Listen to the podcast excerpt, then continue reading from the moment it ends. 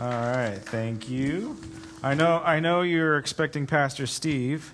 Uh, so was I this morning. so uh, I get a, he, he called in sick, so he calls me this morning, and uh, says, Josh, I, I, I can't I can't do the service this morning. I'm so I'm so sorry. I'm like, that, was a, a good one, Steve. That's real funny, because he's, a, he's, he's like, no, I'm serious.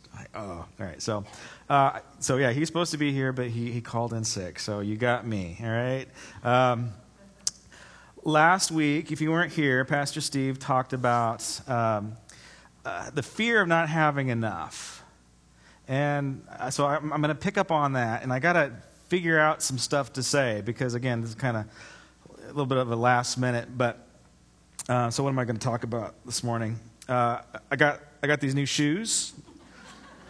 See my new shoes? You like them? Check them out. It's my new shoes.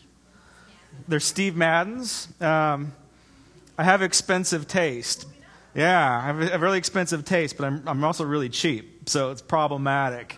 So I got these new shoes, and you know, man, if I had lots of money, I'd look really nice. But uh, yeah, I got them on sale at an outlet, so I didn't didn't break the bank. Thank you, thank you very much. They look nice. Um, so I, don't have a lot of shoes, unlike some other people, but um, All right. Anyway, I'm gonna just keep going. Well, not, I'm not gonna look in this direction over here. I know. Anyway, okay. Sorry. But Pastor Steve talked about the fear of not having enough. And sometimes we have, I don't have enough of this, I don't have enough of that. Um, but the big one, of course, is I don't have enough money. And how, who's going to provide for me? It's the fear of provision, right? Like, I, I don't have a retirement. Well, who's going to take care of me when I'm old? And, and so we have all of these uh, natural, innate fears that, that plague us, and we worry about them, and we fret about them, and we do busy stuff to, to try to make us feel better about them. And Master Steve's. Um, uh, he came up with this commitment card, and I think it's great. I'm all on board for it. And what he told me that I was going to be doing is that uh, uh, if you want to get beyond this, this fear of not having enough, myself and Pastor and Steve, we're going to join with you in prayer for an entire year. And so we'll have him finish it off next week if he's feeling better. Uh, but so you got another week to pray about it. And the concept is okay, I'm going to pray about um, how I'm going to give. And I think that this is actually going to work out today because I think there is some issues that keep us living in fear the fear of not having enough. And there's some things that that that are natural about us how we how we handle money and how we handle time. And but of course you know we're not we're going to be talking about money. I, I really i don't like talking about money from the pulpit. That's why we had pastor steve do it but actually, he, he offered. He says, This is what I like to do. What do you want to talk about? He's like, This is what I want to talk about. I'm like, All right, I'm glad I don't have to do it. So take it. So, it, isn't it ironic, huh? So, I'm going to be talking about the fear of not having enough money. And uh, there's, there's three things that I want to get across that keep us living in that fear. They're, they're symptoms to our, our, our natural man, our natural person. One thing is um, we have this tendency to think that God owes us. We think that we can buy God. Number two, that God owes us. that We think that we can buy God. Number two. And number three, we, we, we don't know how to do it. We don't know how to give the whole bigger picture is we don't know how to do a lot of things on our own. We don't know how to love well. We don't know how to give well. We don't know how to faith well. There's a lot of things that we don't know how to do. And uh, giving is one of them. And the reason why it's hard is because it's not our nature. Right? Ask Charles Darwin. Right? It's, it's kill or be killed in, in, this, in, our, in our culture, our, our natural person. It's survival of the fittest. So it is not in our innate nature to give well or know how to give. We give with strings attached. We, we give in order to get something back. It's, it, we give under conditions. We do it with money, we do it with relationships. Um, I'm going to plug the marriage course again because it's not too late to jump in on Wednesday nights. I, I sat in on it. It's the same concept with money as it is with relationships. If you enter into a relationship, I learned this on Wednesday night. This is good material. You need to come. If you enter into a relationship in order to get something out of it, in other words, you want that other person to make you feel good, to make you happy. It, well, you got maybe six months, a year, and then you're back. You're just the relationship is not going to make you feel better. It is that inward peace. If you got your Bibles, you want to turn with me to Philippians chapter 4. This is um, one of my key life verses. Philippians chapter 4, verse 10. I rejoice greatly in the Lord that at last you have renewed uh, your concern for me. Indeed, you have been concerned, but you have no opportunity to show it. Uh, Philippians chapter 4, verse 10. I'm going to skip down to verse 12. I know what it is to be in need. How many people know what it is to be in need?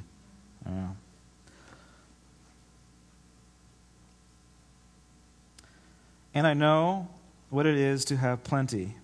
I have learned the secret of being content in any and every situation, whether well fed or hungry, whether living in plenty or in want. I can do everything through him who gives me strength. Other translations say, I can do all things through Christ who gives me strength. Maybe we all ought to repeat that one. I can do all things through Christ who gives me strength. All things. And I'm going to skip all the way near the end. Verse 19. And my God will meet all of your needs according to his glorious riches in Jesus Christ. So here is one of the key promises of the Bible My God will meet your needs, not just some of them, not just the ones that, that you didn't mess up on, but I will meet my God will meet all of your needs, all of them, according to his glorious riches. And so this is the this is what we don't get. We don't understand this verse. We don't quite comprehend it or understand it. It hasn't sink in, it hasn't sunk into our hearts. And we live in this we live in this this tension that all right, I'm a I'm a, and I've done this, so I'm speaking from experience. I'm a good boy, therefore God owes me. I did this because I did, I did moral Christianity through junior high and high school. I was the good moral kid. And then I try to figure out, okay, I have been good, therefore God owes me. Have you done this? Don't do this. Just, just, just trust me on this one. God doesn't owe you a thing. Oh, I, have I've given so much money to the Lord, therefore God owes me that hundredfold that the scriptures talk about. Uh. I, I have served so much and faithfully and diligently, and, and, and it's been my time. I do more than Sabbath. I, I give blood, sweat, tears, time, energy, skills. Why hasn't God healed my physical body? God owes me that. Okay? See, this is this is carnal thinking. This is this is a this is a this is a Darwin mindset. God doesn't owe you a dang thing. He's a giver, not some debtor. He gives freely. You didn't earn anything. He doesn't owe you. And this is a hard concept to get across. And you know, I'm going to go ahead and say it. Uh, uh, you know, one of the friends of our house, Jake Hamilton, he lives here because this guy, you've heard, you've heard his prophetic words. They're all pretty much right on for our church. I haven't heard any negatives at all. Powerful words from God for our church. Powerful man of God that functions in not only in the prophetic, but functions in healing. Yet he deals with a daughter that has a disability. But his mindset is God does not owe me a thing but I'm going to continue to walk in faith and believe for her healing. I don't know how he does it. I don't know how he does it. But this is, a, this is the secret. This is, the, this is one of the, the, the hang ups that we get into.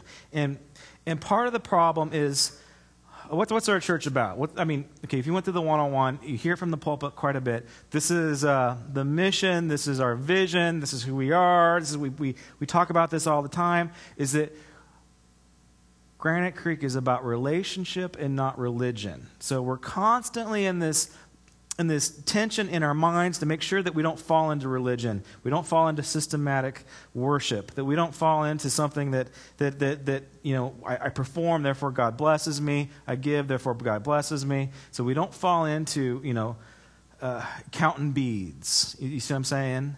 We don't fall into, uh, you know, systematic karma religion. We, have to continue to maintain grace Christian faith done right is different than any other religion because it, it's, it, it's not works driven, it's grace driven. And we have to continue to say, okay, it's about the relationship with God, it's about the intimacy with the Lord, and not about doing busy work type stuff to make God happy not trying to gain his favor or gain, you know, make sure that he likes us. The, the story, for sake of time, um, it's, it, we talked about it just recently. It's the Mary and Martha story. You know what? I should just read it, huh? Let's read it. Luke chapter 10. Uh, chapter 10, verse 38. And Jesus and his disciples were on their way he came to the village where a woman named Martha opened her home. She and her sister called Mary, uh, she had a sister called Mary who sat at the Lord's feet listening to what he said. But Martha was distracted by all the preparations that had to be made. She came to him and asked, Lord, don't you care? Have you ever said that one? Lord, don't you care that my sister has left me to do all the work by myself. You tell her to help me. Martha, Martha. Marcia, Marcia, Marcia. Martha, Martha. you are worried and upset about many things. Let's stop there. You are worried and upset about many things. This is getting back into that, that fear of not having enough, or the fear of not pleasing God, or the fear of not, not, not looking good in, with your family and your friends or at work. You're worried and upset about many things, but only one thing is needed, and Mary has chosen what is better, and it won't be taken from her. Okay, so there's, there's a contrast here. The contrast between Mary and Martha is that one is doing is working and the other one is sitting at the feet. Uh, you all, it's good to be a servant, right? It's better to be a lover. Martha is a servant, and Mary is a lover. Martha is after pleasing God. She wants knowledge, she wants information, she wants to stack the deck in her favor. She's giving Jesus snacks that he didn't ask for. Mary is sitting at the feet and she's just soaking it all in. She's, cho- she's choosing to love well. She's kind of forgetting about, okay, I've got to do all these things to please you. One of the things that we do uh, with the tension in our Christian faith is that we feel like, like we have to memorize the Bible in order for God to love us. Have you ever felt this way? Have you ever had this insecurity that, okay, I'm not the Bible scholar, I don't project myself to be that religious person, and I feel really guilty about it. You ever feel this way? And, and all God is saying, you just need to, cho- you need to choose the better path, which is you just need to have a relationship with me and not, re- not religion with a book. That sounds really scary, doesn't it? That sounds really scary. We don't worship the Bible, we worship Jesus. The Bible is information, and it is God's divinely spoken word to us that we are to consume. We are to take it with wisdom and knowledge, meaning that we open the book and we get the information, we pour it into our heads, but it does not stop at information. All right, you've seen this before. If you've been around for a little bit, I did this a while back. So this is the this is the complete idiot's guide to Mako, right? It tells me everything I need to know about Mako. She's Italian, Sicilian, Hungarian. Uh, she's an incredible cook. Uh, she's really smart. She has a master's degree. You know, if, if I'm in the doghouse, you bring her some cupcakes. It's things like that. It's the very practical things about knowing who Mako is and knowing what makes her tick. I can get my PhD in Mako, but it doesn't mean that I have an intimate relationship with her. It doesn't mean that I love her. It doesn't mean that, that we have engaged in something that is beyond knowledge. We haven't engaged each other in wisdom. Did you see the difference? I can know everything that there is to know about Mako, but it doesn't mean that I know Mako. And the same is true with God. And what he wants, desperately what he wants, is he wants relationship with us on a deep level. And he wants to strip away all of these fears that keep us from growing and giving. And you see, once we get to the point where we're able to sit at his feet, uh, if he tells us to get him some snacks, we're going to get him some snacks. Well, the obedience isn't task oriented, the obedience comes out of love. Do you, do you see the difference? Lovers get more work done than task oriented workers do. Does that make sense? Okay, so this is this is part of the heart. And see, we don't have we don't have that heart inside of us. Again, we're carnal, we're natural, and we just we just don't think that it works that way. We think that God owes us. Second point is that we have a tendency, again, this goes into religion. This is religion pure and simple. Not pure and unadulterated religion, which takes care of widows and orphans, but like religion is you buy you buy your way into God. You buy God's favor. You can't buy God. And I've been doing church my entire life. I have seen a lot of people try to buy God. It doesn't work. When I first, uh, when I first became, when I first got on staff, and it was the, you know, the business administrator here at the church, and um, um, this person does not go here, hasn't gone here in a long time, but this individual uh, quit giving their offering in the basket. And he would walk it in on Tuesday or Wednesday to have a conversation with Pastor. He was the biggest giver in the church. Like, a big giver, like paid electric bills and things. And he wanted to talk about the songs that were sung. Because his wife wanted a certain song sung, and so he just wanted to buy it. um, Uh, the unfortunate, not the unfortunate, but the character of your senior pastor is that doesn't work. Just, you, just, you just put that in the offering as the Lord directs you. And we're not going to sing that old song anymore. The anointing is off of it. it, was, it was off 20 years ago, and it's, it's still off. It might have a comeback someday, but, but you see, you can't do that. You can't buy God's affections, no more than you can buy the affections of a woman. You can't, right? You can try. You can go down to Holt and try and buy the affections of a woman. And that that sound really bad? I'm sorry. But but do you understand but do you see the the point of the whole thing? I'm sorry one of the. Uh, look, I, I, I didn't. I had like half an hour to prepare this message, so uh, give me a little bit of grace here. All right, you get the point, though, right? You, you can't. You can't prostitute the Holy Spirit in that way. But we think that way. You know, one of the incredible points that Pastor Steve made is he says, um, there's only one reference in the Bible, it's in Malachi, that says when you give back to God, you give, you give 10%. You give the first fruits off the top, 10%. And that's, that's the standard that we all kind of go off of.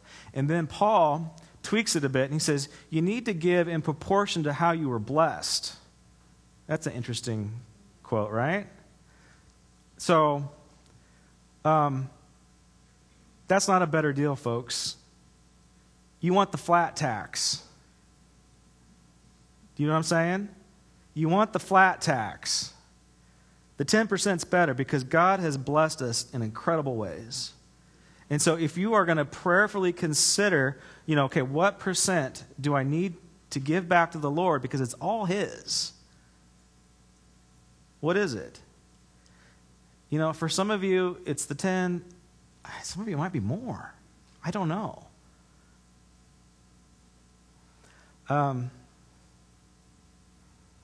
I do know that people give sacrificially, and the ones that do are the ones that have been blessed in the past, where somebody has helped them in incredible ways, where they have been down and out, where they have been poor, where they have been where they have suffered, and, and, and somebody actually cared and helped them.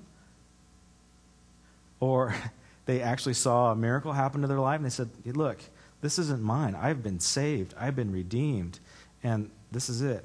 One of the interesting. Uh, do we have any people that go all the way back to Upland High School? Raise your hand if you go back to Upland High School. No, not you. The, we did church at Upland High School. Well, yeah, it's okay. That's all right. How many people did church at Upland High School? Okay. It's a few of us. Good. Um, there was a lady, I forgot her name, but she was a homeless gal, and she was a character. She wore camouflage fatigues. What was her name? Do you remember her name?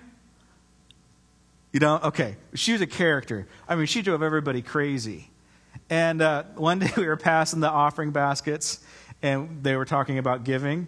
And so she takes a bite out of an apple, she puts it in the basket, and the usher's like, What, what are you doing? She's like, That's my 10%. yeah. Um, when, uh, when pastor wouldn't receive the bribe check from the individual, I was the business pastor, right? I got the electric bill to pay and I'm freaking out. I'm like, What are you doing? He says, The kingdom of God doesn't run on bribes, it runs off the widow's mite. What's the widow's mite? It's, it's that, look, I got this piece of fruit. This is all I've got. And I'm going to I'm going to give it. What? Who does that? People that have been blessed do that. So, all right, so you can't buy God. Now, last point. Our hearts are desperately wicked. You might be a generous person naturally by nature, like you love to give Christmas presents. Some like to give Christmas presents, and you open up the present and see people excited. That makes you feel good on the inside. Okay, that, that does happen, okay? Um, but we don't have the capability to give well because in Romans 12, it's a spiritual gift.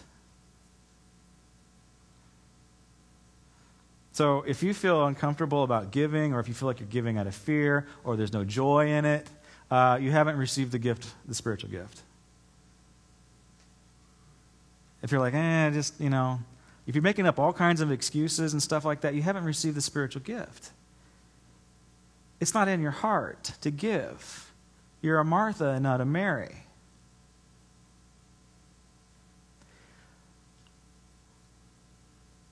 Jeremiah says, The heart is desperately wicked. Who can understand its depths? This, is, this goes against everything in our culture, especially where people say, Well, I think I'm a good person deep down inside. Pastor will tell you, No, you're not. no, you're not.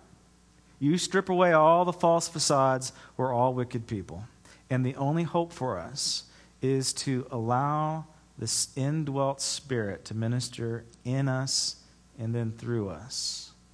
It's Mary did it at the Annunciation, Mary, the Mother of God, did it. Spoke to her. God spoke to her. He put this seed in her heart that she's going to have this promise. The Messiah, the, the, the Savior of the world, is going to be in her, and she is blessed among all women. And she kept it, she pondered it, she treasured it in her heart for 30 years. No miracles. It doesn't say that she got any provision after, you know, after the wise men brought their gifts. Joseph isn't in the picture. He's, he's gone silent after nativity. We don't know if he's died. We don't know if he got fed up and run off. I doubt that. But you know what I'm saying? We, he's just not in there. Mary's provider is gone. She's a first century Jew and a woman. She's a widow. And then she's got this crazy son that wants to go into ministry. She's going to starve for the rest of her life.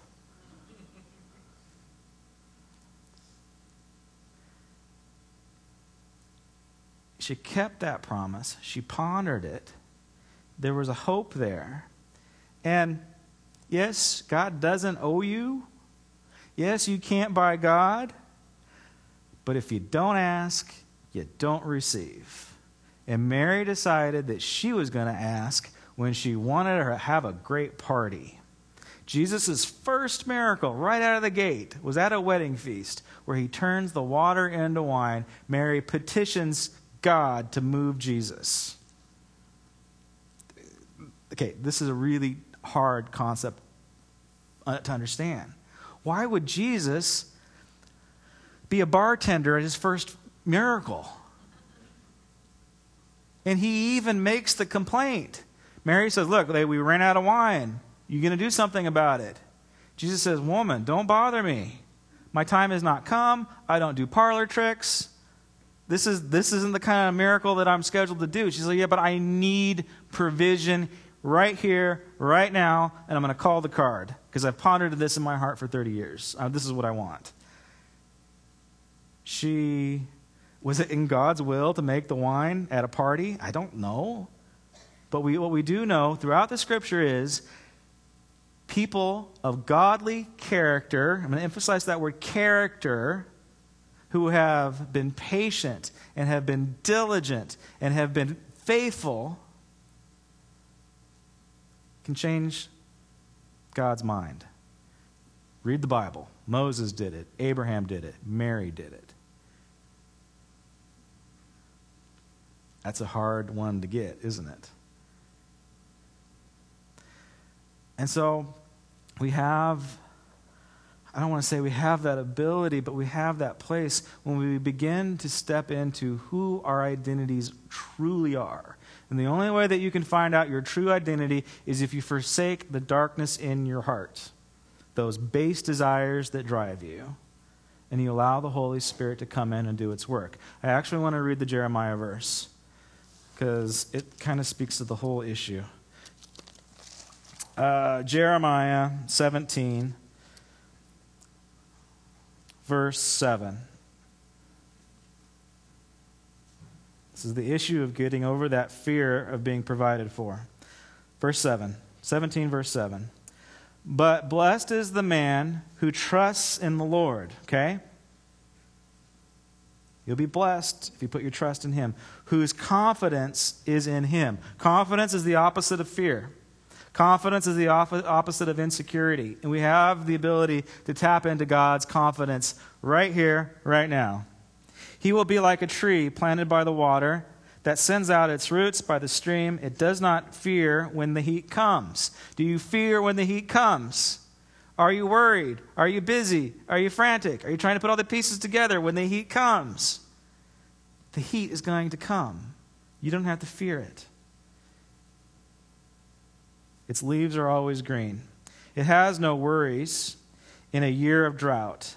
It never fails to bear fruit. Here's the, here's the key the heart is deceitful above all things and beyond cure. You can't fix your heart.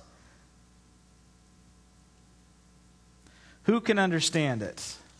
Not your psychologist. I, the Lord, search the heart and examine the mind. So he's the, the you allow God in, He's going to search your heart. The stuff that you don't know about yourself. He turns on the light in the darkest places of who you are, and He's searching, and He's exposing, and He's stripping away.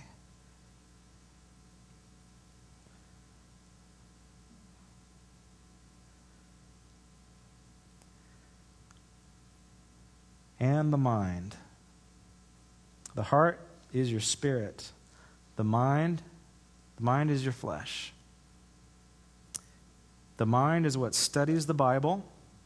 The heart is what hears the Word of God. Do you see the difference?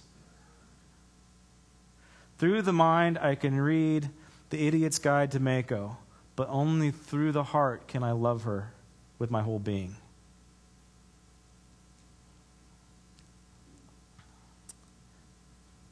According to what his deeds deserve.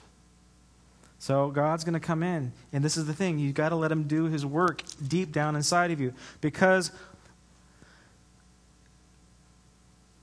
giving is a spiritual gift, and it needs to be planted there by the Holy Spirit. Even if you're a great gift giver, you might not have the spiritual gift of giving. It needs to be planted, and you need to nurture it, you need to grow it, you need to exercise it. It's a lot like faith. Faith, you've got just enough faith. You've got just enough belief to step over that line. The man said it to Jesus clearly Lord, I believe, help my unbelief. So you've got enough faith to be introduced to Jesus. But the rest of your faith, the faith that you walk in, that comes from the Lord. Did you know that? That faith is a gift from the Lord. Giving is a gift from the Lord. Healing is a gift from the Lord. Hearing God's voice, prophetic, that's a gift too. Stuff you can't earn, you can't get a degree in it. It's a gift from God because He gives. And see, we've got to think about the currency of spirituality in different ways. This is, this is, the, this is, the, this is the Darwin mindset. This is the, the dog eat dog mindset when it comes to how we see spirituality because our currency is cash and time, right? That's how our, that's how our world works. Our world works with cash and time. Time is money.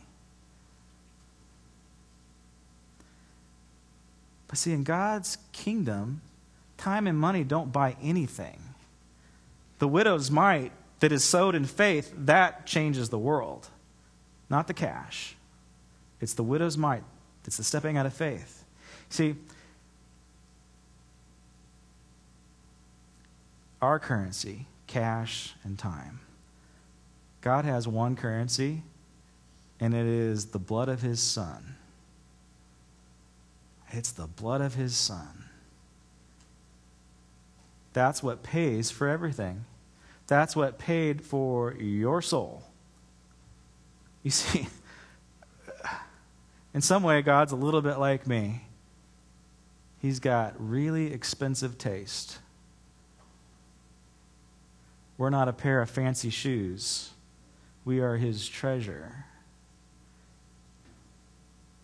He's got really expensive taste. You guys are very valuable extremely valuable, and he'll bankrupt heaven to get you. He'll sacrifice his son. He will die on a cross. He will shed his blood because you're worth it. Because you're that valuable to him. He can't buy you with favors and money and, you know, cars and white picket fences. He doesn't want to buy you that way. He wants to buy you with the blood of Jesus Christ because that is where life is. Life is in the blood. His currency is his son's blood. If I could have the band and the ushers to come to the front.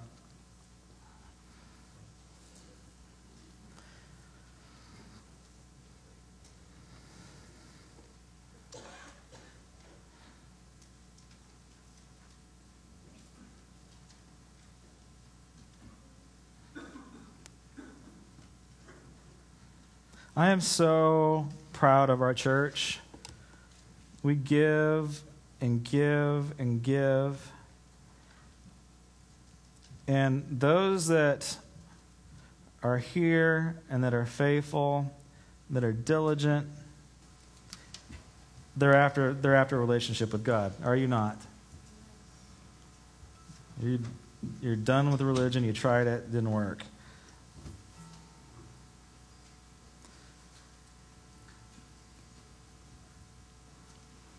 You might have read this this week or last night. Last night, I was blessed with one of the most amazing encounters that I want you all to know about. As you know, I was at Albertsons last night collecting food for families in need for Thanksgiving. Next to the store is a recycling center. This man walked up to my daughter and asked, What are you selling? Now, this man was in a yucky, messed up clothes and smelled, and you could see how you could see that he was homeless. My beautiful daughter didn't look at what the adults looked down on.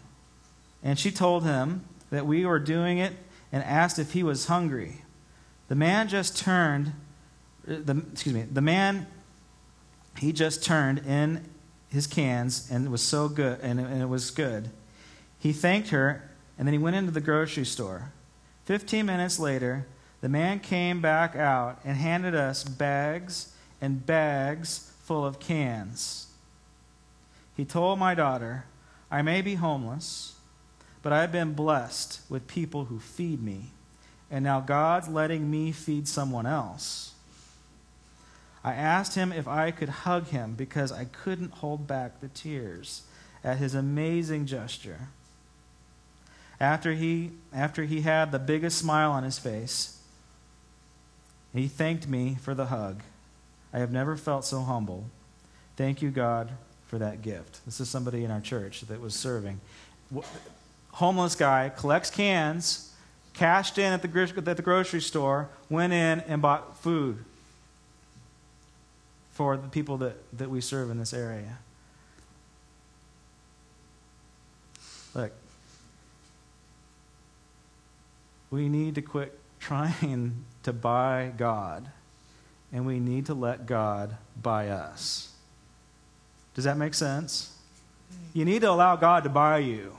Again, you're better than my shoes. You're better than any luxury item. You're better than the Rolex. You are a treasure in God's storehouse. And He wants to buy you with His blood, but you won't let Him. And that's the call. Let Him buy you. You're worth it. You're extremely valuable. You're extremely praised. You are God's masterpiece. And He desires you among anything else. Let's pray.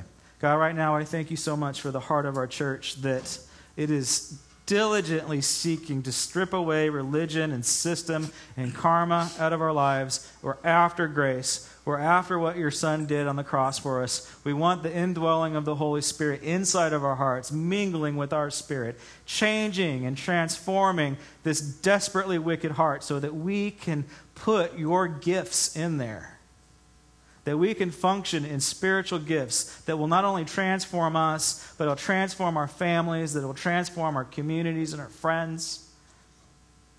Holy Spirit, breathe on us. May we see, receive your spirit afresh. May we be good stewards of what you've given us. Amen.